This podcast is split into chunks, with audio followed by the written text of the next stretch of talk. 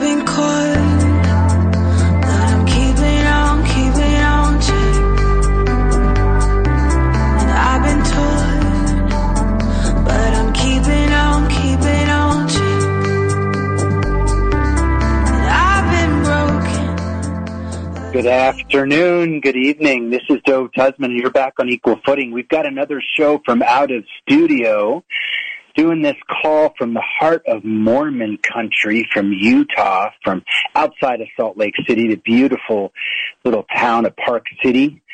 Got to come here if you don't know Park City, Utah. Beautiful place. I used to have a home here. I used to spend a lot of time here. It's nice to be back, and we figured in honor of being in Utah, we would do a show that touches on the Church of Latter-day Saints, the Mormons, the Mormon Church, based here in Salt Lake City, about 45 minutes away from where I'm doing the, the show tonight. And of course, we're on a Jewish network, so how do we tie these two topics in? Well, voila, it's not very hard. Did you know that there is an odd you know, I shouldn't say odd. I don't want to be pejorative. No lashon hara here. There is a fascination. Let's not put a value judgment on it between the Mormon Church, or I should say, it's kind of unrequited. It's a little bit unidirectional. There's a fascination by the Mormon Church around the Jewish people. There's a theological connection. We're going to hear about that. There's an ongoing attempt to even convert posthumously Jews, Holocaust victims. Uh, yes, you heard me right. Uh, posthumously convert people to the Mormon church, Jews in particular. There's a lot to unpack here. I'm joined by a couple of esteemed historians. One's been on the program before, and I'm really excited to welcome a new guest, Alysa Landry. Alysa is calling in from New Mexico. She's a journalist. She's a scholar. She's based actually on the Navajo Nation in New Mexico. It's the largest Native American reservation. And Alysa, we got a promise from you. Someday we want to do a show on the Trail of Tears and, and, and touch on the Native American experience. And we're going to get you on that show. But for now, we're talking about the, uh, the Church of Latter-day Saints. You're a member of the Church of Latter-day Saints. You grew up as a Mormon. Even though you're based in New Mexico, you've been uh, in Arizona and in Utah. And Alysa, you're an associate professor of, of, of English. You've uh, earned your bachelor's degree at the most famous Mormon University, BYU, Brigham, uh, Brigham Young University here in, Utah.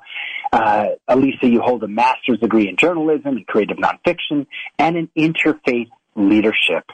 Um, Alysa is currently getting her PhD at Gratz College. She's actually working with our other guest on this topic, and she's writing her dissertation specifically about the controversy surrounding the Church of Jesus Christ of Latter-day Saints doctrine of posthumous baptism of Jewish Holocaust victims, as I said there at the outset. Alysa, welcome to Equal Footing. Thanks.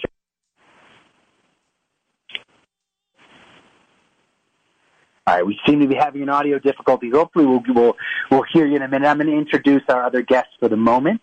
Uh, Dr. Paul Finkelman. Professor Finkelman's been on the program before. He's just a font of wisdom, and in the background is often a help to us as we're programming, especially topics that, that touch on both uh, Jewish and secular history. Professor Finkelman is the former president of Gratz College. Gratz is the oldest independent Jewish college in the United States. It's out, located outside of Philadelphia, Pennsylvania. Uh, Dr. Finkelman is now the chancellor of Gratz. And he's currently writing a book on the Jews and the American Revolution, a topic we have covered as well on Equal Footing. Professor Finkelman is a nationally known scholar. He's the author of more than 50 books and 200 scholarly articles. He's appeared on PBS, C-SPAN, NBC, Sunday morning on CBS, etc. Many of his public lectures are on various media outlets. He's published op-eds and essays in the New York Times, the Washington Post, USA Today, Huffington Post, etc. Professor Finkelman received his doctorate from the University of Chicago, his bachelor's from Syracuse, and he was a fellow in law and humanities at Harvard Law School. He's also written a number of articles specifically on Jewish law, American Jewish history, and the freedom of religion. Professor Finkelman, welcome back to Equal Footing. It's a delight to be here. Professor Finkelman, since I, we may be having a sound difficulty with Alicia for the moment, let's kick us off a little bit. We're not going to do intro to Mormonism on this show. Maybe we will at another point. But help folks who, who may have just a passing familiarity with the Church of Latter-day Saints understand uh, what what is Mormonism generally speaking. When did it start, and is there an original connection to Judaism? Okay, so Mormonism is started by a man named Joseph Smith, who's born in Vermont in 1805 when he's 12. His family moves to uh, Palmyra, New York, which is just outside of Rochester, although it's not suburban. Palmyra is still very rural.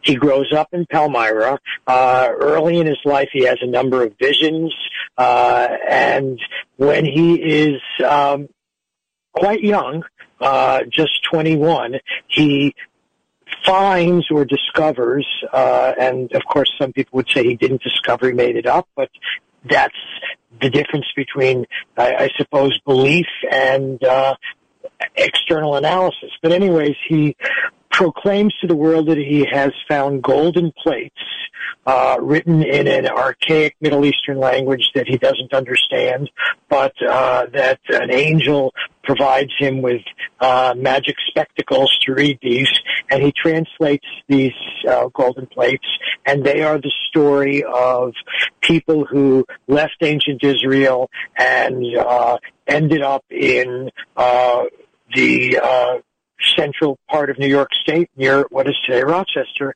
and this leads to the Book of Mormon. Uh, he publishes the Book of Mormon in 1830, and at the same time he, fi- he is the founder of the Mormon Church at that time. Um, so just from the very beginning, there's a connection to ancient Israel. He learns Hebrew in his journey early on, right? Well, so so give me a minute or two to get him to the Hebrew class. Okay, it took me longer than that as a boy, but we can get it to him in a, in a couple in a minute or two. So the Mormons um, uh, eventually, uh, very quickly after uh, he he writes the book, produces and publishes the Book of Mormon, he goes out to uh, Ohio. He lives in Ohio for a while, in northern Ohio, and then um, he briefly moves to Missouri. Then he moves back to Ohio, and he lives in uh, Kirtland, Ohio, um, from about 1831 to 1838. And during that period, he builds a town, he builds a community, he grows a very large church.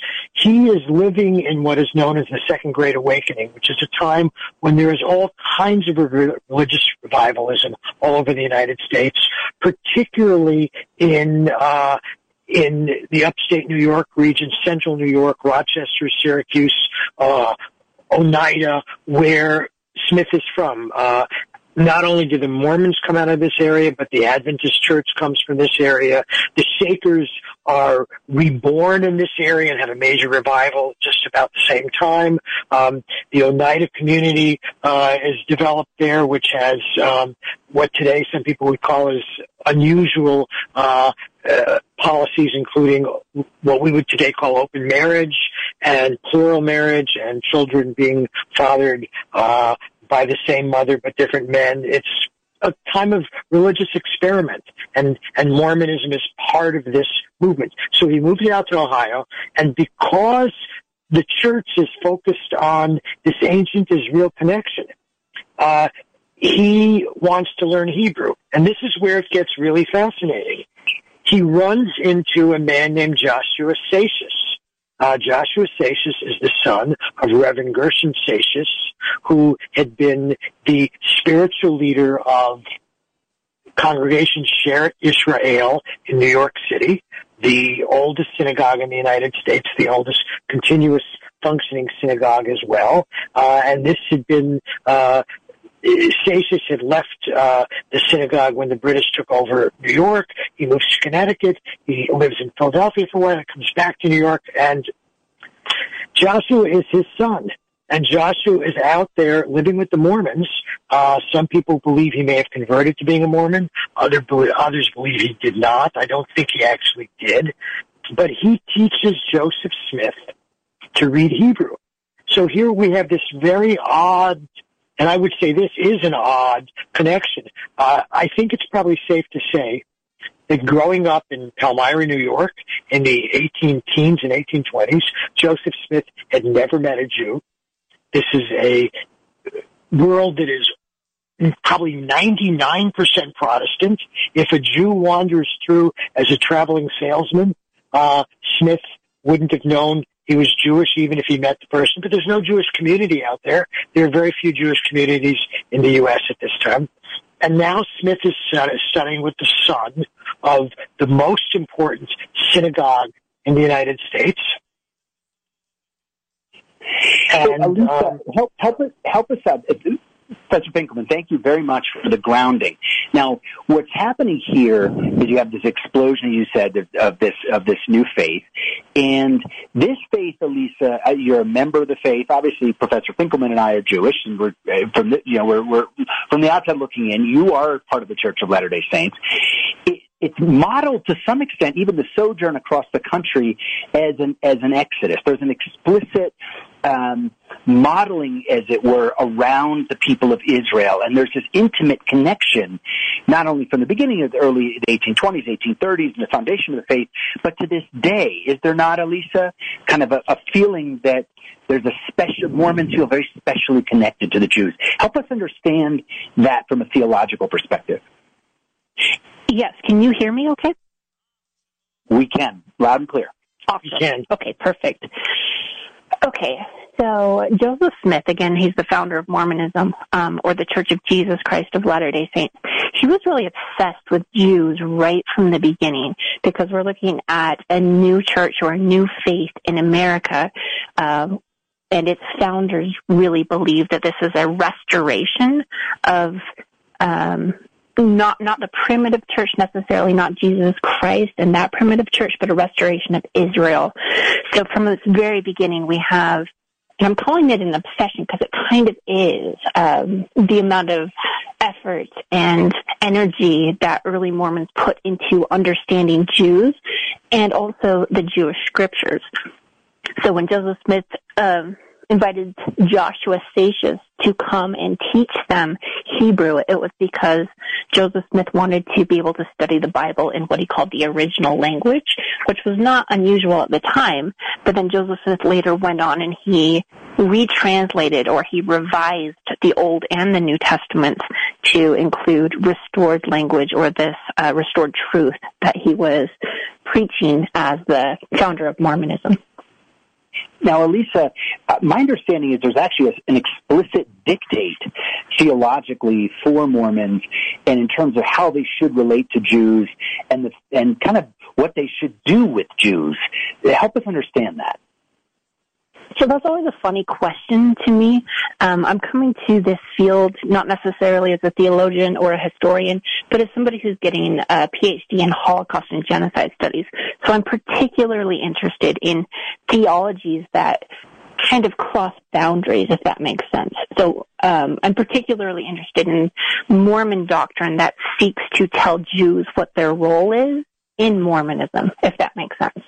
So the easiest way to explain this is to talk about the centuries after Jesus' death.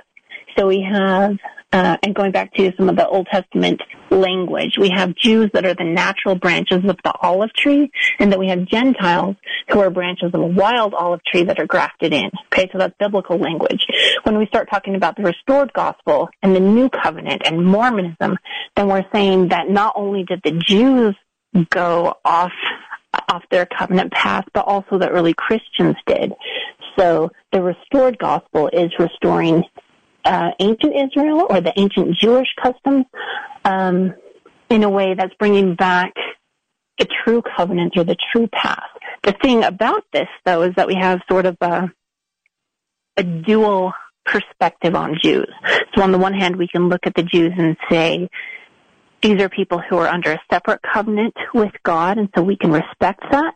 But our theology at the same time says that Jews need to join us in gathering Israel in uh, restoring the truth on the face of the earth and preparing for the second coming of Christ. So what you end up having is a little bit of philo-Semitism and then a little bit of anti-Semitism. Yeah, it's a fascinating mix. Professor Finkelman, before we go to our first break, uh, in, in doing the research for this show, I, I, mean, I came across some of the more interesting stuff that, that I'd ever seen. Uh, we're going to get to some of this posthumous conversion stuff, this baptism of Elie Wiesel and Simon Wiesenthal and Lubavitcher Rebbe, and, and, you know, and so forth by, by Mormons after the break, as weird as that, as that sounds. But also, I mean, in 1911, a time when there was widespread anti-Semitism in the United States, you have the Mormon Church, which is basically in control of the government of, of, of Utah at the time, inviting Jewish agricultural uh, colonies to settle in the state. We unearthed in, in the research from uh, a letter from 1928 uh, that was an, uh, an encyclical or a letter that was distributed within within the Church of Latter Day Saints, encouraging Mormons to call themselves Jews, to actually auto denominate as Jews and to refer to Jews as Gentiles.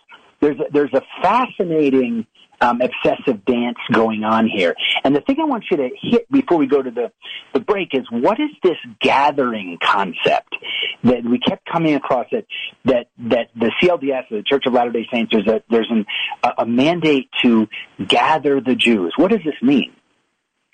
Well, if you look at both the Jewish Bible, the Old Testament, and the Christian Bible, the New Testament, the term gathering comes up fairly often. Uh, for example, Deuteronomy 30, uh, and then the Lord your God will restore you from captivity and have compassion on you, and you will gather and will gather you again from all the peoples.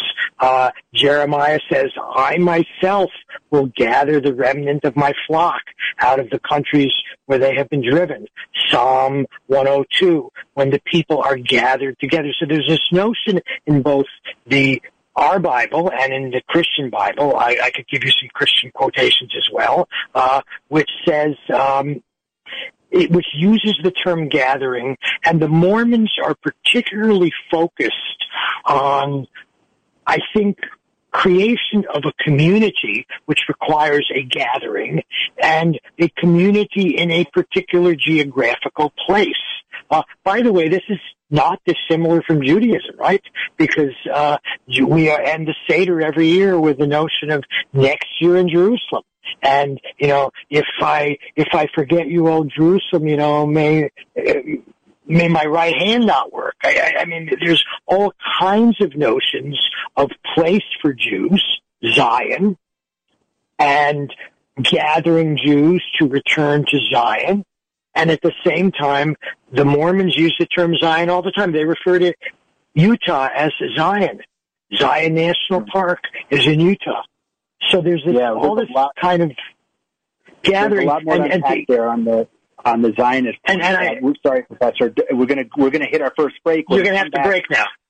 Yeah, with Alysa Landry, the journalist and scholar uh, who, who grew up in the Church of Latter-day Saints, focusing specifically on this controversy surrounding the Church of uh, Jesus Christ of Latter-day Saints, the Mormon Church doctrine of posthumous baptism of Jewish Holocaust victims. We're going to get back to that. Dr. Paul Finkelman is the Chancellor of Gratz College and a great historian in his own right. We're talking about this odd coupling, the Mormons and the Jews. We'll be right back.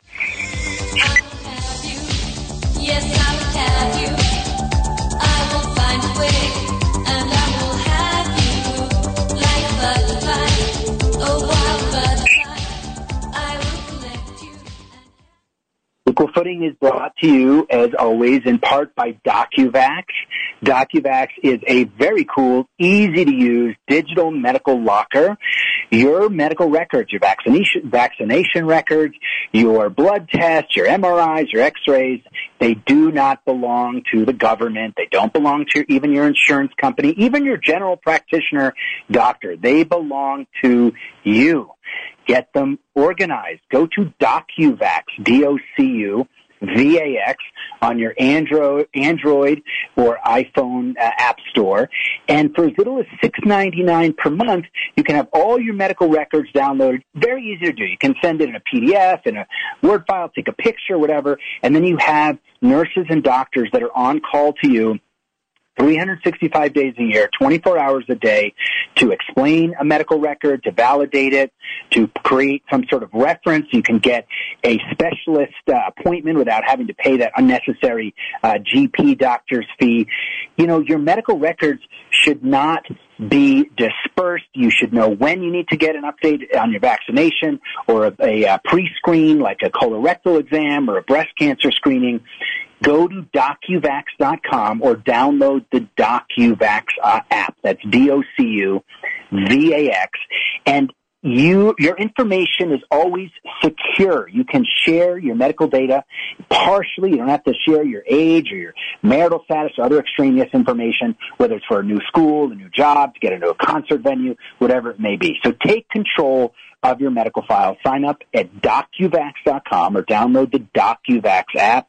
And if you want to get a group discount, and if you're a small business owner, you want to provide the DocuVax service to your employees, like a gym membership type of uh, uh, perk, you can get a group discount by calling 833 859 1933. That's 833 859 1933. If you mention that you heard about DocuVax on the Equal Footing radio show, that's how you get that group discount. 833 859 1933. I've been caught.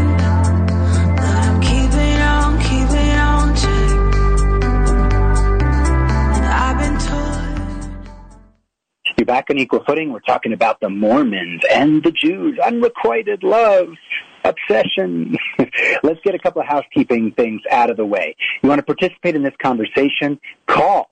Give it your best shot. Give us your comment or question to Professor Paul Finkelman and Professor Alysa Landry. The number to call, 718-303-9090. We are live on the air. That's 718-303-9090. Please be patient with our radio engineer. He sometimes gets overwhelmed, so just let it ring until he picks you up. And if you want to text in a comment or question, we've already got a couple of interesting ones. You can text a comment or question by SMS or WhatsApp to 917 428 4062. That's 917 428 4062. All right. Let's get back uh, into this uh, subject matter. There's a lot of things uh, floating out there. Um, first of all, we keep teasing at it. Uh, Alysa, what is going on with this uh, posthumous uh, baptism thing. You have uh, Mormons.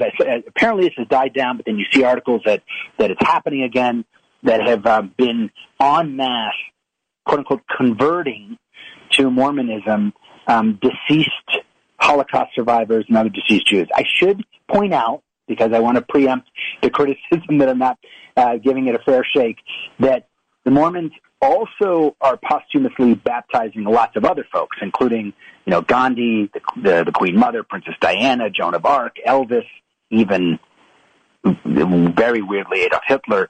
I don't. I'm not sure. I don't understand this. Uh, give us a little understand. Give, give us a primer on what is going on with this post-death conversion thing, and why specifically Jews uh, are being the target of this posthumous baptism.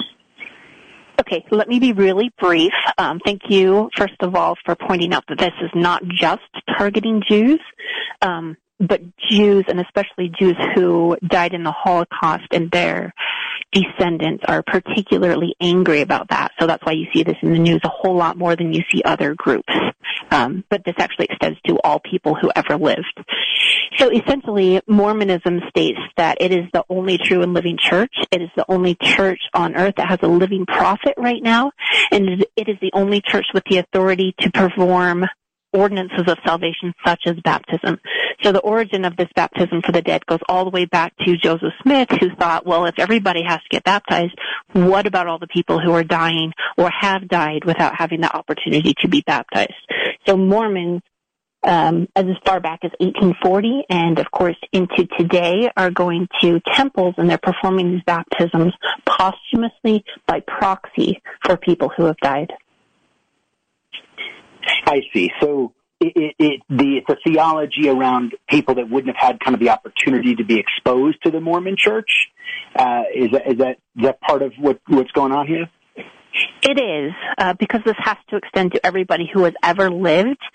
You know, Mormonism, Mormonism is only 200 years old. So what about all those people who died before Mormonism existed? But then what about the people who never hear about it during their life? And then what about the people who maybe did hear about it but rejected it? So all of those people are given the opportunity to convert posthumously. Now, do, do you get, uh, pardon if I'm being a little crass, but as a Mormon, do you get kind of kudos for the number of people that you baptize, whether they're, they're living or dead? so there is a little bit of, uh, I don't know, social currency if you can talk about the number of people that you've helped bring to Christ after death. Um, I don't know that there's necessarily any theology that says that you are, um, you know, you have more credibility with God or you have kudos later, depending on the number of people that you convert. Gotcha. So it, it, it seems that um, this has been largely, before because I don't want to spend the whole show on this, this has been covered before in the media. This has largely been shut down, right? It, there's been interfaith dialogue and the families have expressed uh, that they, they don't want this happening. And for the most part, it seems the, the, the Church of Latter-day Saints has honored that. So there have been a lot of negotiations over the years, and the Church of Jesus Christ of Latter-day Saints has actually said we do not condone the baptisms of Jews and specifically of Jewish Holocaust victims. But it can be really, really hard to regulate that. So you'll, you'll occasionally see news stories that come out with overzealous members doing the work anyway. Um, my problem with this doctrine, though, is that the doctrine is still intact. So even if we're not doing it, if we're not we're not uh, baptizing Jews or, or Jewish Holocaust victims, the doctrine is still in place. So we're still saying Jews still need to convert either in life or posthumously. Yeah. So that is not changed. There, there's you, you you touched on this earlier. There's a bit of there's a debate around whether uh, the, the Mormon church is philo-Semitic, uh, kind of loving of the Jewish faith, or anti-Semitic, um, and, and, only through the prism of, of being kind of patronizing because it's, it's loving to the extent that, that a conversion then occurs. Where, where do you, where do you come down on this as a Jewish historian? Well, I think it's really complicated, uh, because as, as Alysa has just set out very clearly, the Mormon doctrine is, is that all Jews should become Mormons. If the Mormon church were to succeed, then there would be no more Jews. There would be no more Jewish religion.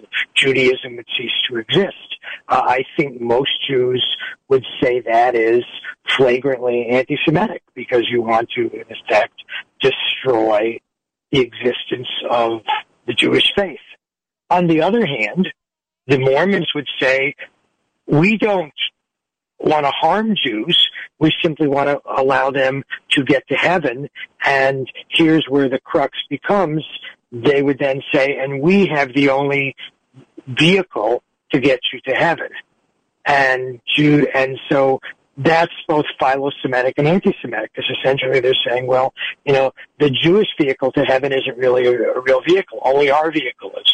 Whereas Jews would say, you know, quite the opposite. We would say there are, you know, Jews don't claim to have the only true religion or the only, only, that there can only be one religion. Uh, Jews don't go out of their way to convert other people. And so there is this tension. Um, at the same time, uh, I think you would find, say, in politics, that the Mormon church and Mormon politicians and uh, Latter day Saint leadership is about as pro-Israel as you could possibly get. Uh, and they condemn anti-Semitism uh, at the drop of a hat. They're they're friends of Jews in all of these categories, but then they want to say something Jewish. Absolutely. In fact, let me love on the Mormons for a moment so no one misunderstands where I'm personally coming from on this show. I, I spent a lot of time, like I said, at home for over, well over 10 years, almost 15 years in, in Mormon country here in Utah. And I always felt extraordinarily accepted. Uh, I was where I was living, I was surrounded uh, by Mormons when I was growing up in Columbia as well. There was a, a CLDS uh, missionary center very nearby. Um, some people feel put upon sometimes by, you know, it is a missionary religion. I didn't feel that way. Um, um, I, I always felt very welcome. And also, you know, let's let's let's give some kudos where they're where they're due. This is a religion that's less than 200 years old, has over 60, almost 17 million adherents by most accounts globally, over 7 million in the United States. You know, as Jews, we've been around for thousands of years, or well over 3,000 years, and, you know, we've got, what, 15 million uh, globally. Obviously, one's a missionary proselytic religion, one isn't. But it, just the expansion has been enormous. There's a lot of appeal. And you pointed out the Zionist uh, uh, connection.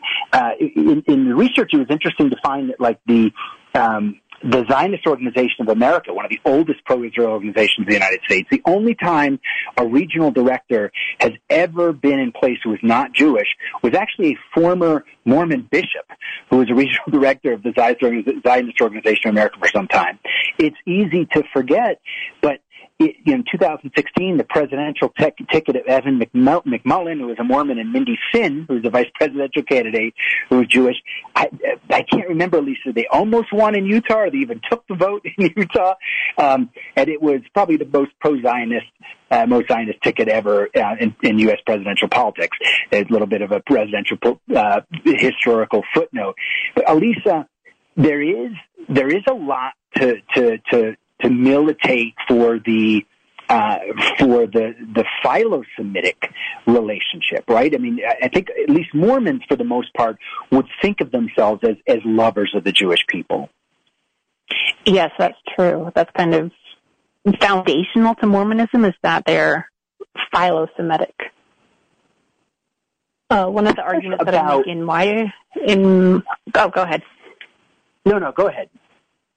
I was, I was going to say that one of the arguments I make in my research is that uh, Mormons actually hold contradicting beliefs simultaneously. So while there is a lot of affinity in philo-Semitism, there's also a lot of hostility, and that comes to play often when Mormons meet actual Jews. And I say actual Jews because Mormons and Jews don't necessarily run in the same social circles. Um, a lot of the Mormons today probably don't know Jews or they don't know that the people that they know are Jews. Uh, so when there's a little bit of a clash, when they're in the same room, there is some hostility because we don't necessarily know what to do with a, an actual Jewish person today.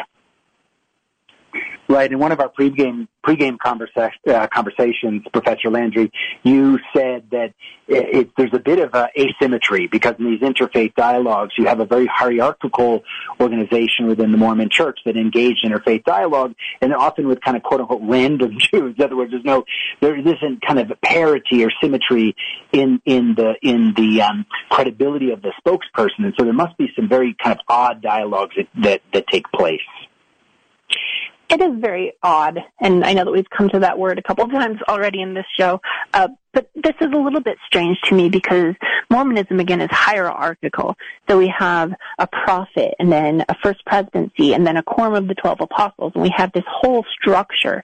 And so our beliefs are very regulated from the very top.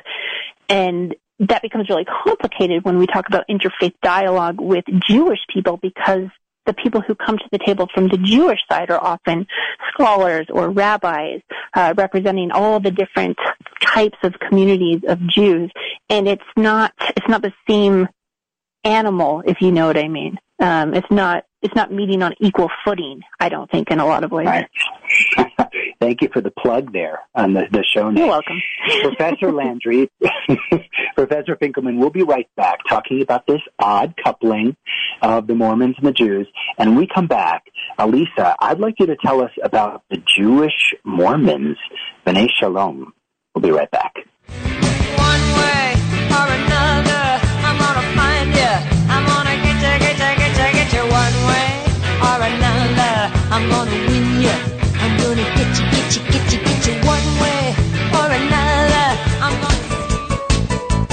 Equal Footing with Dove Tusman is sponsored by MDCS Dermatology, your experts in skincare. With two Manhattan locations and four offices in Long Island, including Plainview and Commack, the dermatologists and skincare surgeons at MDCS are proud to be affiliated with the Albert Einstein College of Medicine and New York Presbyterian Hospital. So schedule your next skin exam in one of MDCS's convenient New York area locations. To make an appointment, go to www.mdcs.live or call 212 212-661-DERM. That's 212-661-3376. You can even schedule a virtual video visit with MDCS's board certified dermatologists from the comfort and safety of your own home. So go to www.mdcs.live or call 212-661-3376. And don't forget to mention equal footing for 15% off all cosmetic procedures. I've been caught,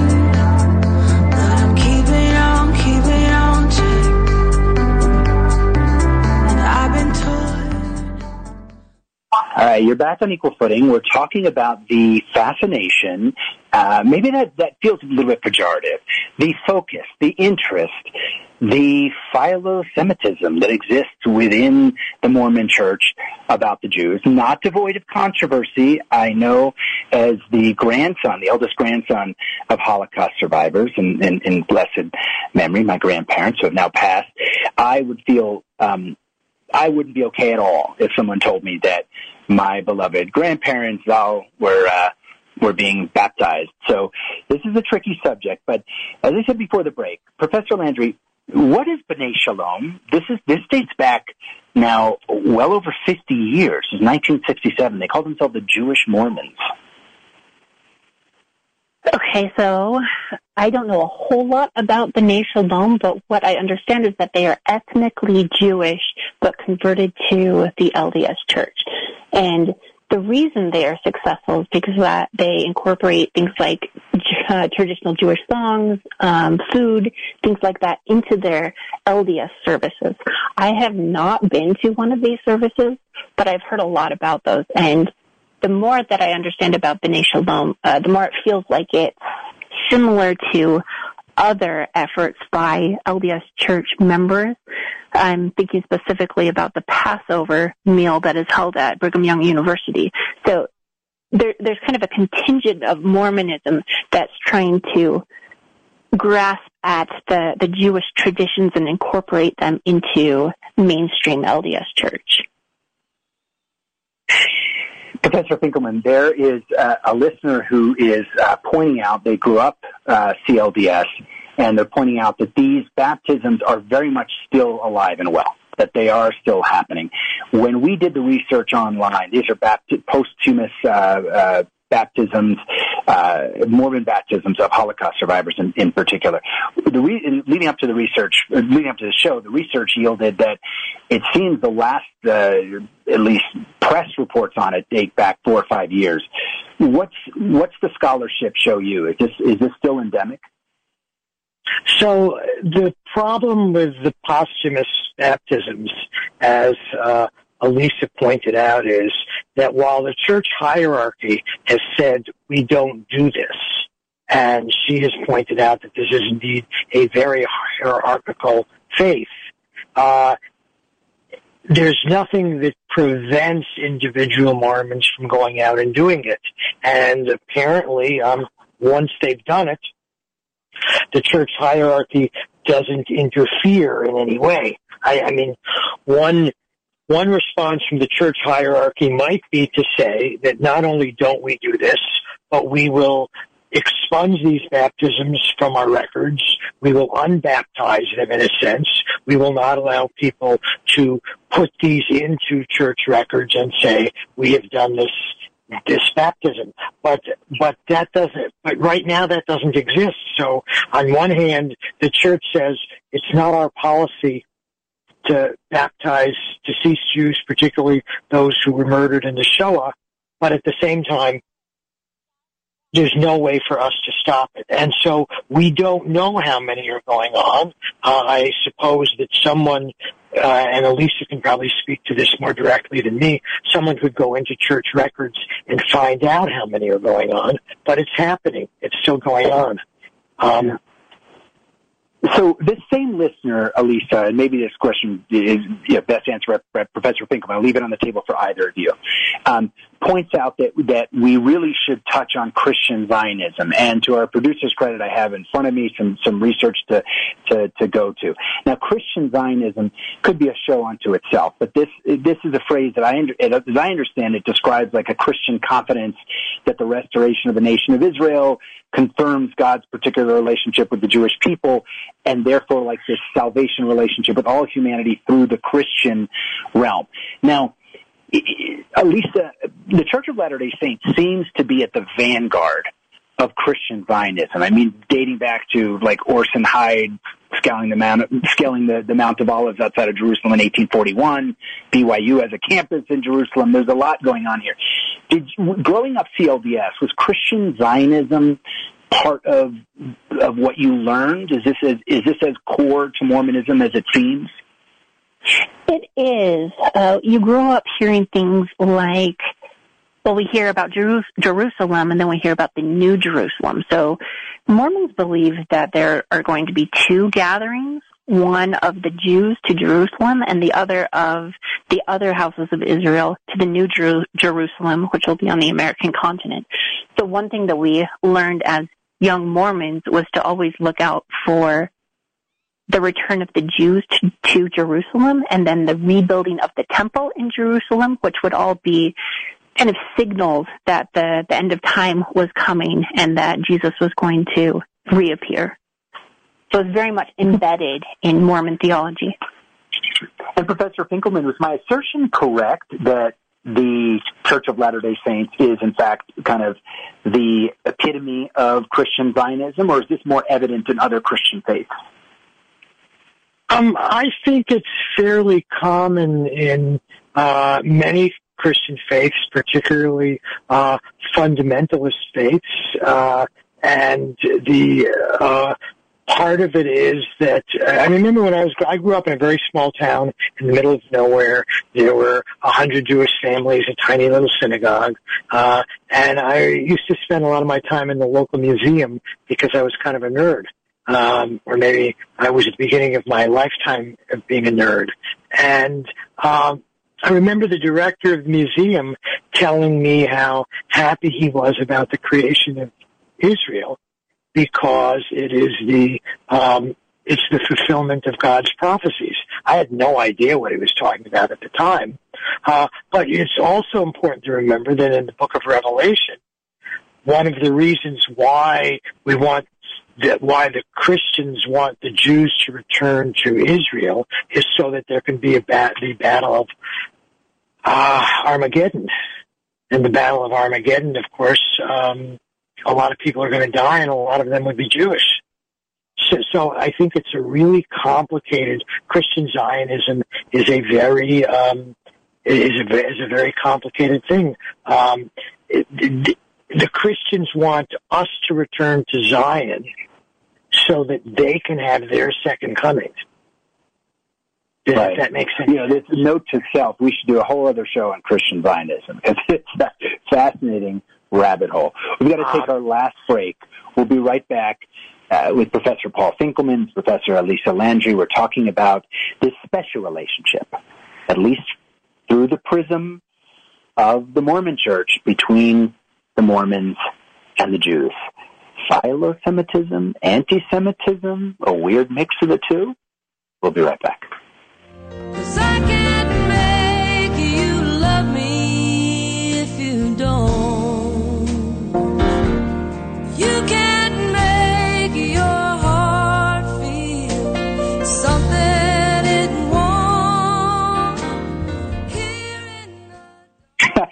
I, I'm laughing because this was probably the most fun show, and I don't mean any offense, Professor Landry. We just we do these musical interludes, interludes that we try to tie into the subject matter, and uh, this is a fun one because there's lots of shows, there's lots of music about unrequited love and, and so forth. Um, and that's not to say that there's no love uh, between, you know, from the Jewish side and, and Mormonism. There's extraordinary collaboration in the Zionist movement and in, uh, in uh, Israel-American relations, etc. Um, anyhow, I'm down a little bit of a rabbit hole myself. I got to get to our other sponsor. Equal Footing is also brought to you by Mechanical Art Capital. Mechanical Art Capital is a very easy way to get capital to get cash against your timepiece collection, your watch collection, or your inventory of timepieces if you are a dealer. Within 48 hours max, and often same day, you can just go to the Mechanical Art Capital app on your iPhone or Android device. Yes, that's three words. Mechanical Art Capital. You just upload some photos of the watches. You get an indicative financing offer, and you get very reasonable uh, cost capital to do whatever you need. Uh, whether it's buy another watch uh, or get financing for some work on the home or whatever whatever it's needed. Check it out. You can also go to mechanicalartcapital.com. Um, you can also uh, download on the app and get insurance appraisals for your watch collection. So download the Mechanical Art Capital app or go to mechanicalartcapital.com to get easy financing against your timepiece collection or your watch inventory if you're a dealer.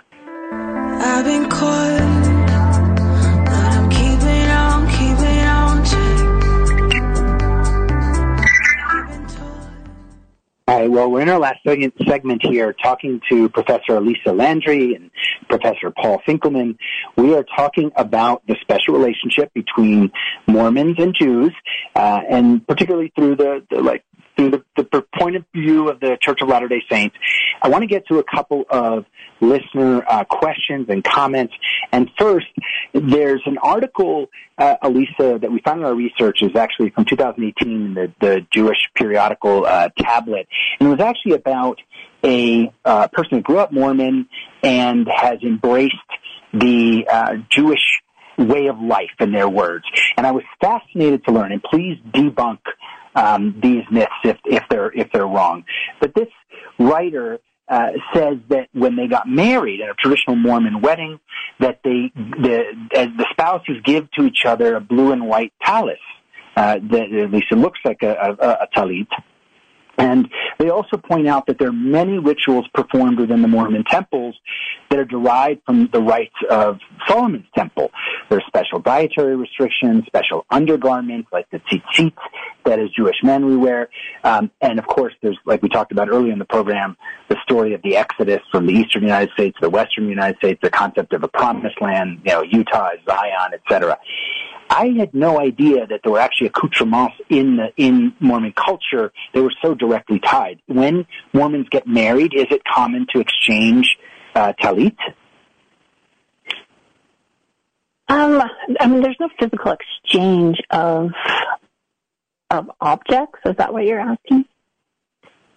This is what this writer shared. That in, in their case, there was the, there was a sharing of the, and they made it sound like this was part of the ritual of a Mormon wedding. But I guess you've debunked that. It's it's you're talking about the Jewish prayer shawl, the talit or the tallis. Yes. Okay, so And, yeah, there's uh, that. That's not a ritual that we necessarily participate in. Although there are a lot of Jewish or nods Judaism that do occur in the temple. Uh, the temple harkens back to Solomon's temple, so a lot of a lot of the symbolism and the things used in the temple are going to be very similar. Are the dietary restrictions, and we have an upcoming show actually on, on the laws of kashrut, but are dietary restrictions, pardon my ignorance, within Mormonism similar to the kosher laws? They're they're not kosher. Um, the dietary restrictions are what, what's called the word of wisdom, and that's where you hear things like how Mormons don't partake in alcohol or coffee or tobacco, things like that. Uh, they're not necessarily dietary restrictions as much as it's clean living. Gotcha. There, there are a couple of comments. I'm kind of piecing these together um, that are that are being made by. You know, I, I think I have some friends that that I used to be closer with it out here in Utah, and since this uh, the subject of this program went out in the social media blast, some listeners that that I imagine don't listen to some of our more abstruse uh, shows on on uh, on on halacha or oral Torah, but this one crosses over a little bit. Um, so I, I'm, I would be remiss not to mention a couple of these points. Um, number one is that it seems that there has been um, a stronger coalition, pro-Israel coalition, in the uh, at, at, the congressional and senatorial level uh, within Utah elected representatives historically than any other state. Professor Finkelman, does that does that resonate with you? You know, I haven't done a study, so I can't uh, say for certain. I think that that might be entirely plausible. Uh, but it is it is also important to notice that um, lots of evangelical Christians are very pro-Israel. Again, because uh, the second coming requires the return of Jews to Zion. Uh, I also, by the way, know many evangelical Christians, not Mormons, who have seders, who light Hanukkah candles, uh, and who uh, would say that, well, since Christianity came out of Judaism, uh, these are our holidays too. Uh, Lisa, one one I, listener has a yeah. Go ahead, Professor Finkelman.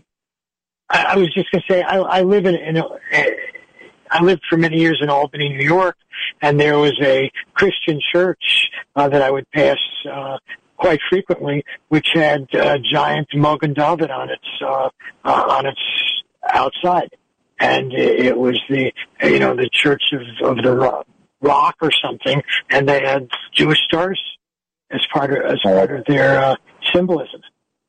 There's a joke in there, but I, I won't get to it here on the air. Uh, Professor Land, Professor Landry, one li- listener asks how common interfaith marriage is amongst Mormons in general, and specifically between Mormons and Jews.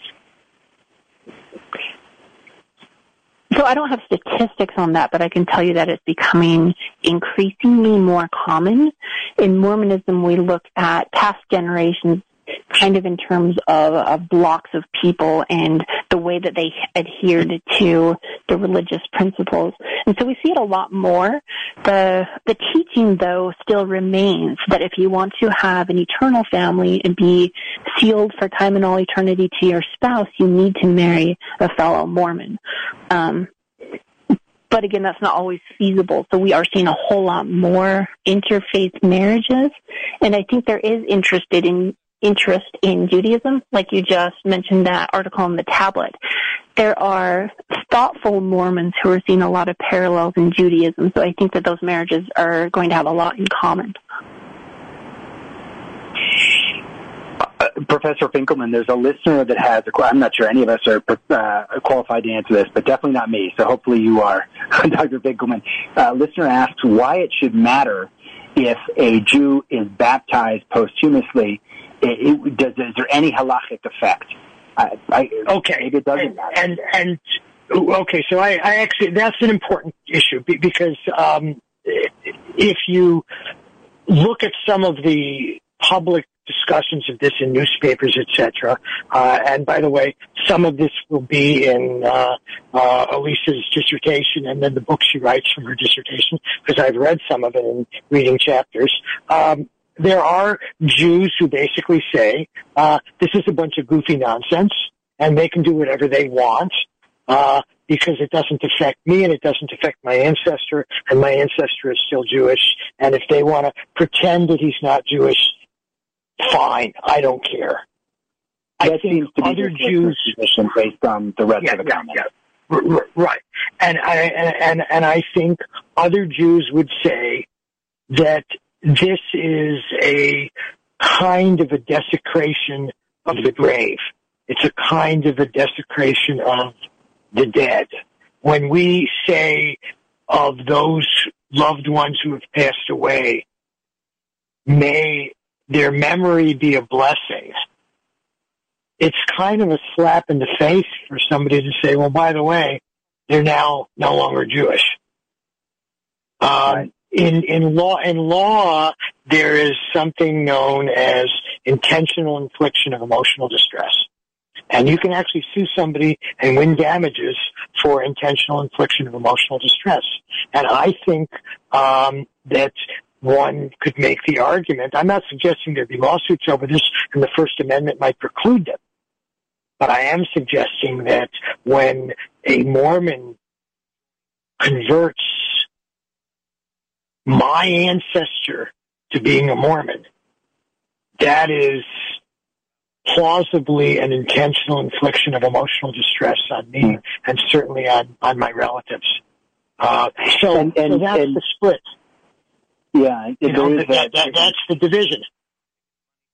And there was, as, as far back as 1995, there there was a joint agreement between the Church of Latter Day Saints and the American Gathering of, of Holocaust survivors, um, trying to put an end to this for some of these same reasons. The emotional distress is causing Yeah. causing family. So it may not have a halachic effect, uh, but it certainly um, has a has a, an effect on on on. Um, yeah, there's there's an emotional reaction. We're coming up on And- and- time. and I want to. I if- want to if I could- if-. Yeah, let, I'm very sorry, briefly, go if ahead. you don't mind, because I want I want to ask you for some advocacy here as, as we end. But go ahead, make your point. I, I was I was just going to say it's also just not very nice. You know, na- neighbors shouldn't be messing with other people's dead relatives. Right. Well, on that note, that's a good segue, Professor Finkelman. I want to ask you guys, as we often do on the show, to kind of try to take the, the opposite advocacy, the devil's advocacy, if you were, uh, if you will, and, and conclude just, we have just a couple minutes each here at the end, uh, a minute or two. Professor Landry, if you could make the argument that in fact, um, that, that, that the, the Mormon church is in some of these things, rituals and perspectives, anti-Semitic. And if you could conclude, Professor Finkelman, uh, making the argument that in fact it's uh, it's a philo-Semitic uh, religion. Who goes first? You go first. Professor Landry, you're on the spot. okay, so I'm making the case that it's anti-Semitic. Yeah, probably a little bit, you know, opposite of what each of you may in, in fact be inclined to think, but that's part of what we try to do on the show. Okay, so this is something that I'm really trying to wrangle with personally in my dissertation as well as scholarly because I grew up really feeling like this was an act of love and of genuine caring and trying to pull all of the human race together and connecting them. Um, so I very much understand that part. Um, if I were to make a case that this is anti-Semitic, I think it comes not necessarily from the practice itself, but some of the teachings of contempt that exist under the surface that allow this to be a practice that we're still doing. That's where I think we need more work is looking at those doctrines and teachings that are actually anti-Semitic that, that feed into this practice. And Professor Finkelman, conclude us on a, on a sunny note that the Church of Mormon is in fact philo-Semitic. Um, I'm going to hedge my bet here because what I'm going to say is is that I think the intent of Mormons is philo-Semitic. That is, the intent of the church is that we would like you and your ancestors to go to heaven, and therefore we want to share with you our key to unlocking the door to heaven. And and so in that sense, it is certainly not like you know uh, classical anti-Semitism, where it's essentially saying we hate you and we would like to destroy you. You know, uh, to use the ultimate anti-Semitism, the Nazis didn't want the Jews to go to heaven; they wanted to simply wipe them out, and there's no way out. You know, no matter what you do, you can't escape the Shoah if the Nazis get a hold of you. Um, and so in that sense, the Mormons are saying, you know, we don't want to harm you. We don't want to hurt you. We want to give you something. Please take our gift.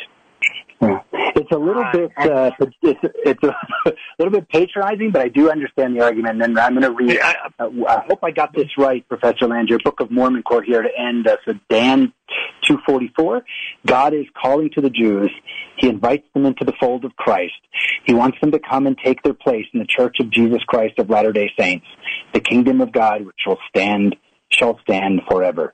That's from the Book of Mormon. Professor Landry, Professor Finkelman, thank you so much for having this. Uh, Can I can I add 15 discussion. seconds? You got 15 Can I add seconds. 15 seconds? 15 seconds. Okay. The re- recent story in the Jewish Daily Forward is that Elvis Presley always performed with a chai around his neck. And when asked why, he said because he didn't want to be prevented from going to heaven on a technicality. Um, the old head And-. And and it turns out Elvis's grandma, maternal grandmother and mother were both Jewish. So there you go. Well, oh, you can't hurt ending on an Elvis on an Elvis note. We hope to get you guys back in the program. Professor Landry, we'd love to get you back talking about the Navajo Nation. Thank you both for joining us. Thank you. Thank you.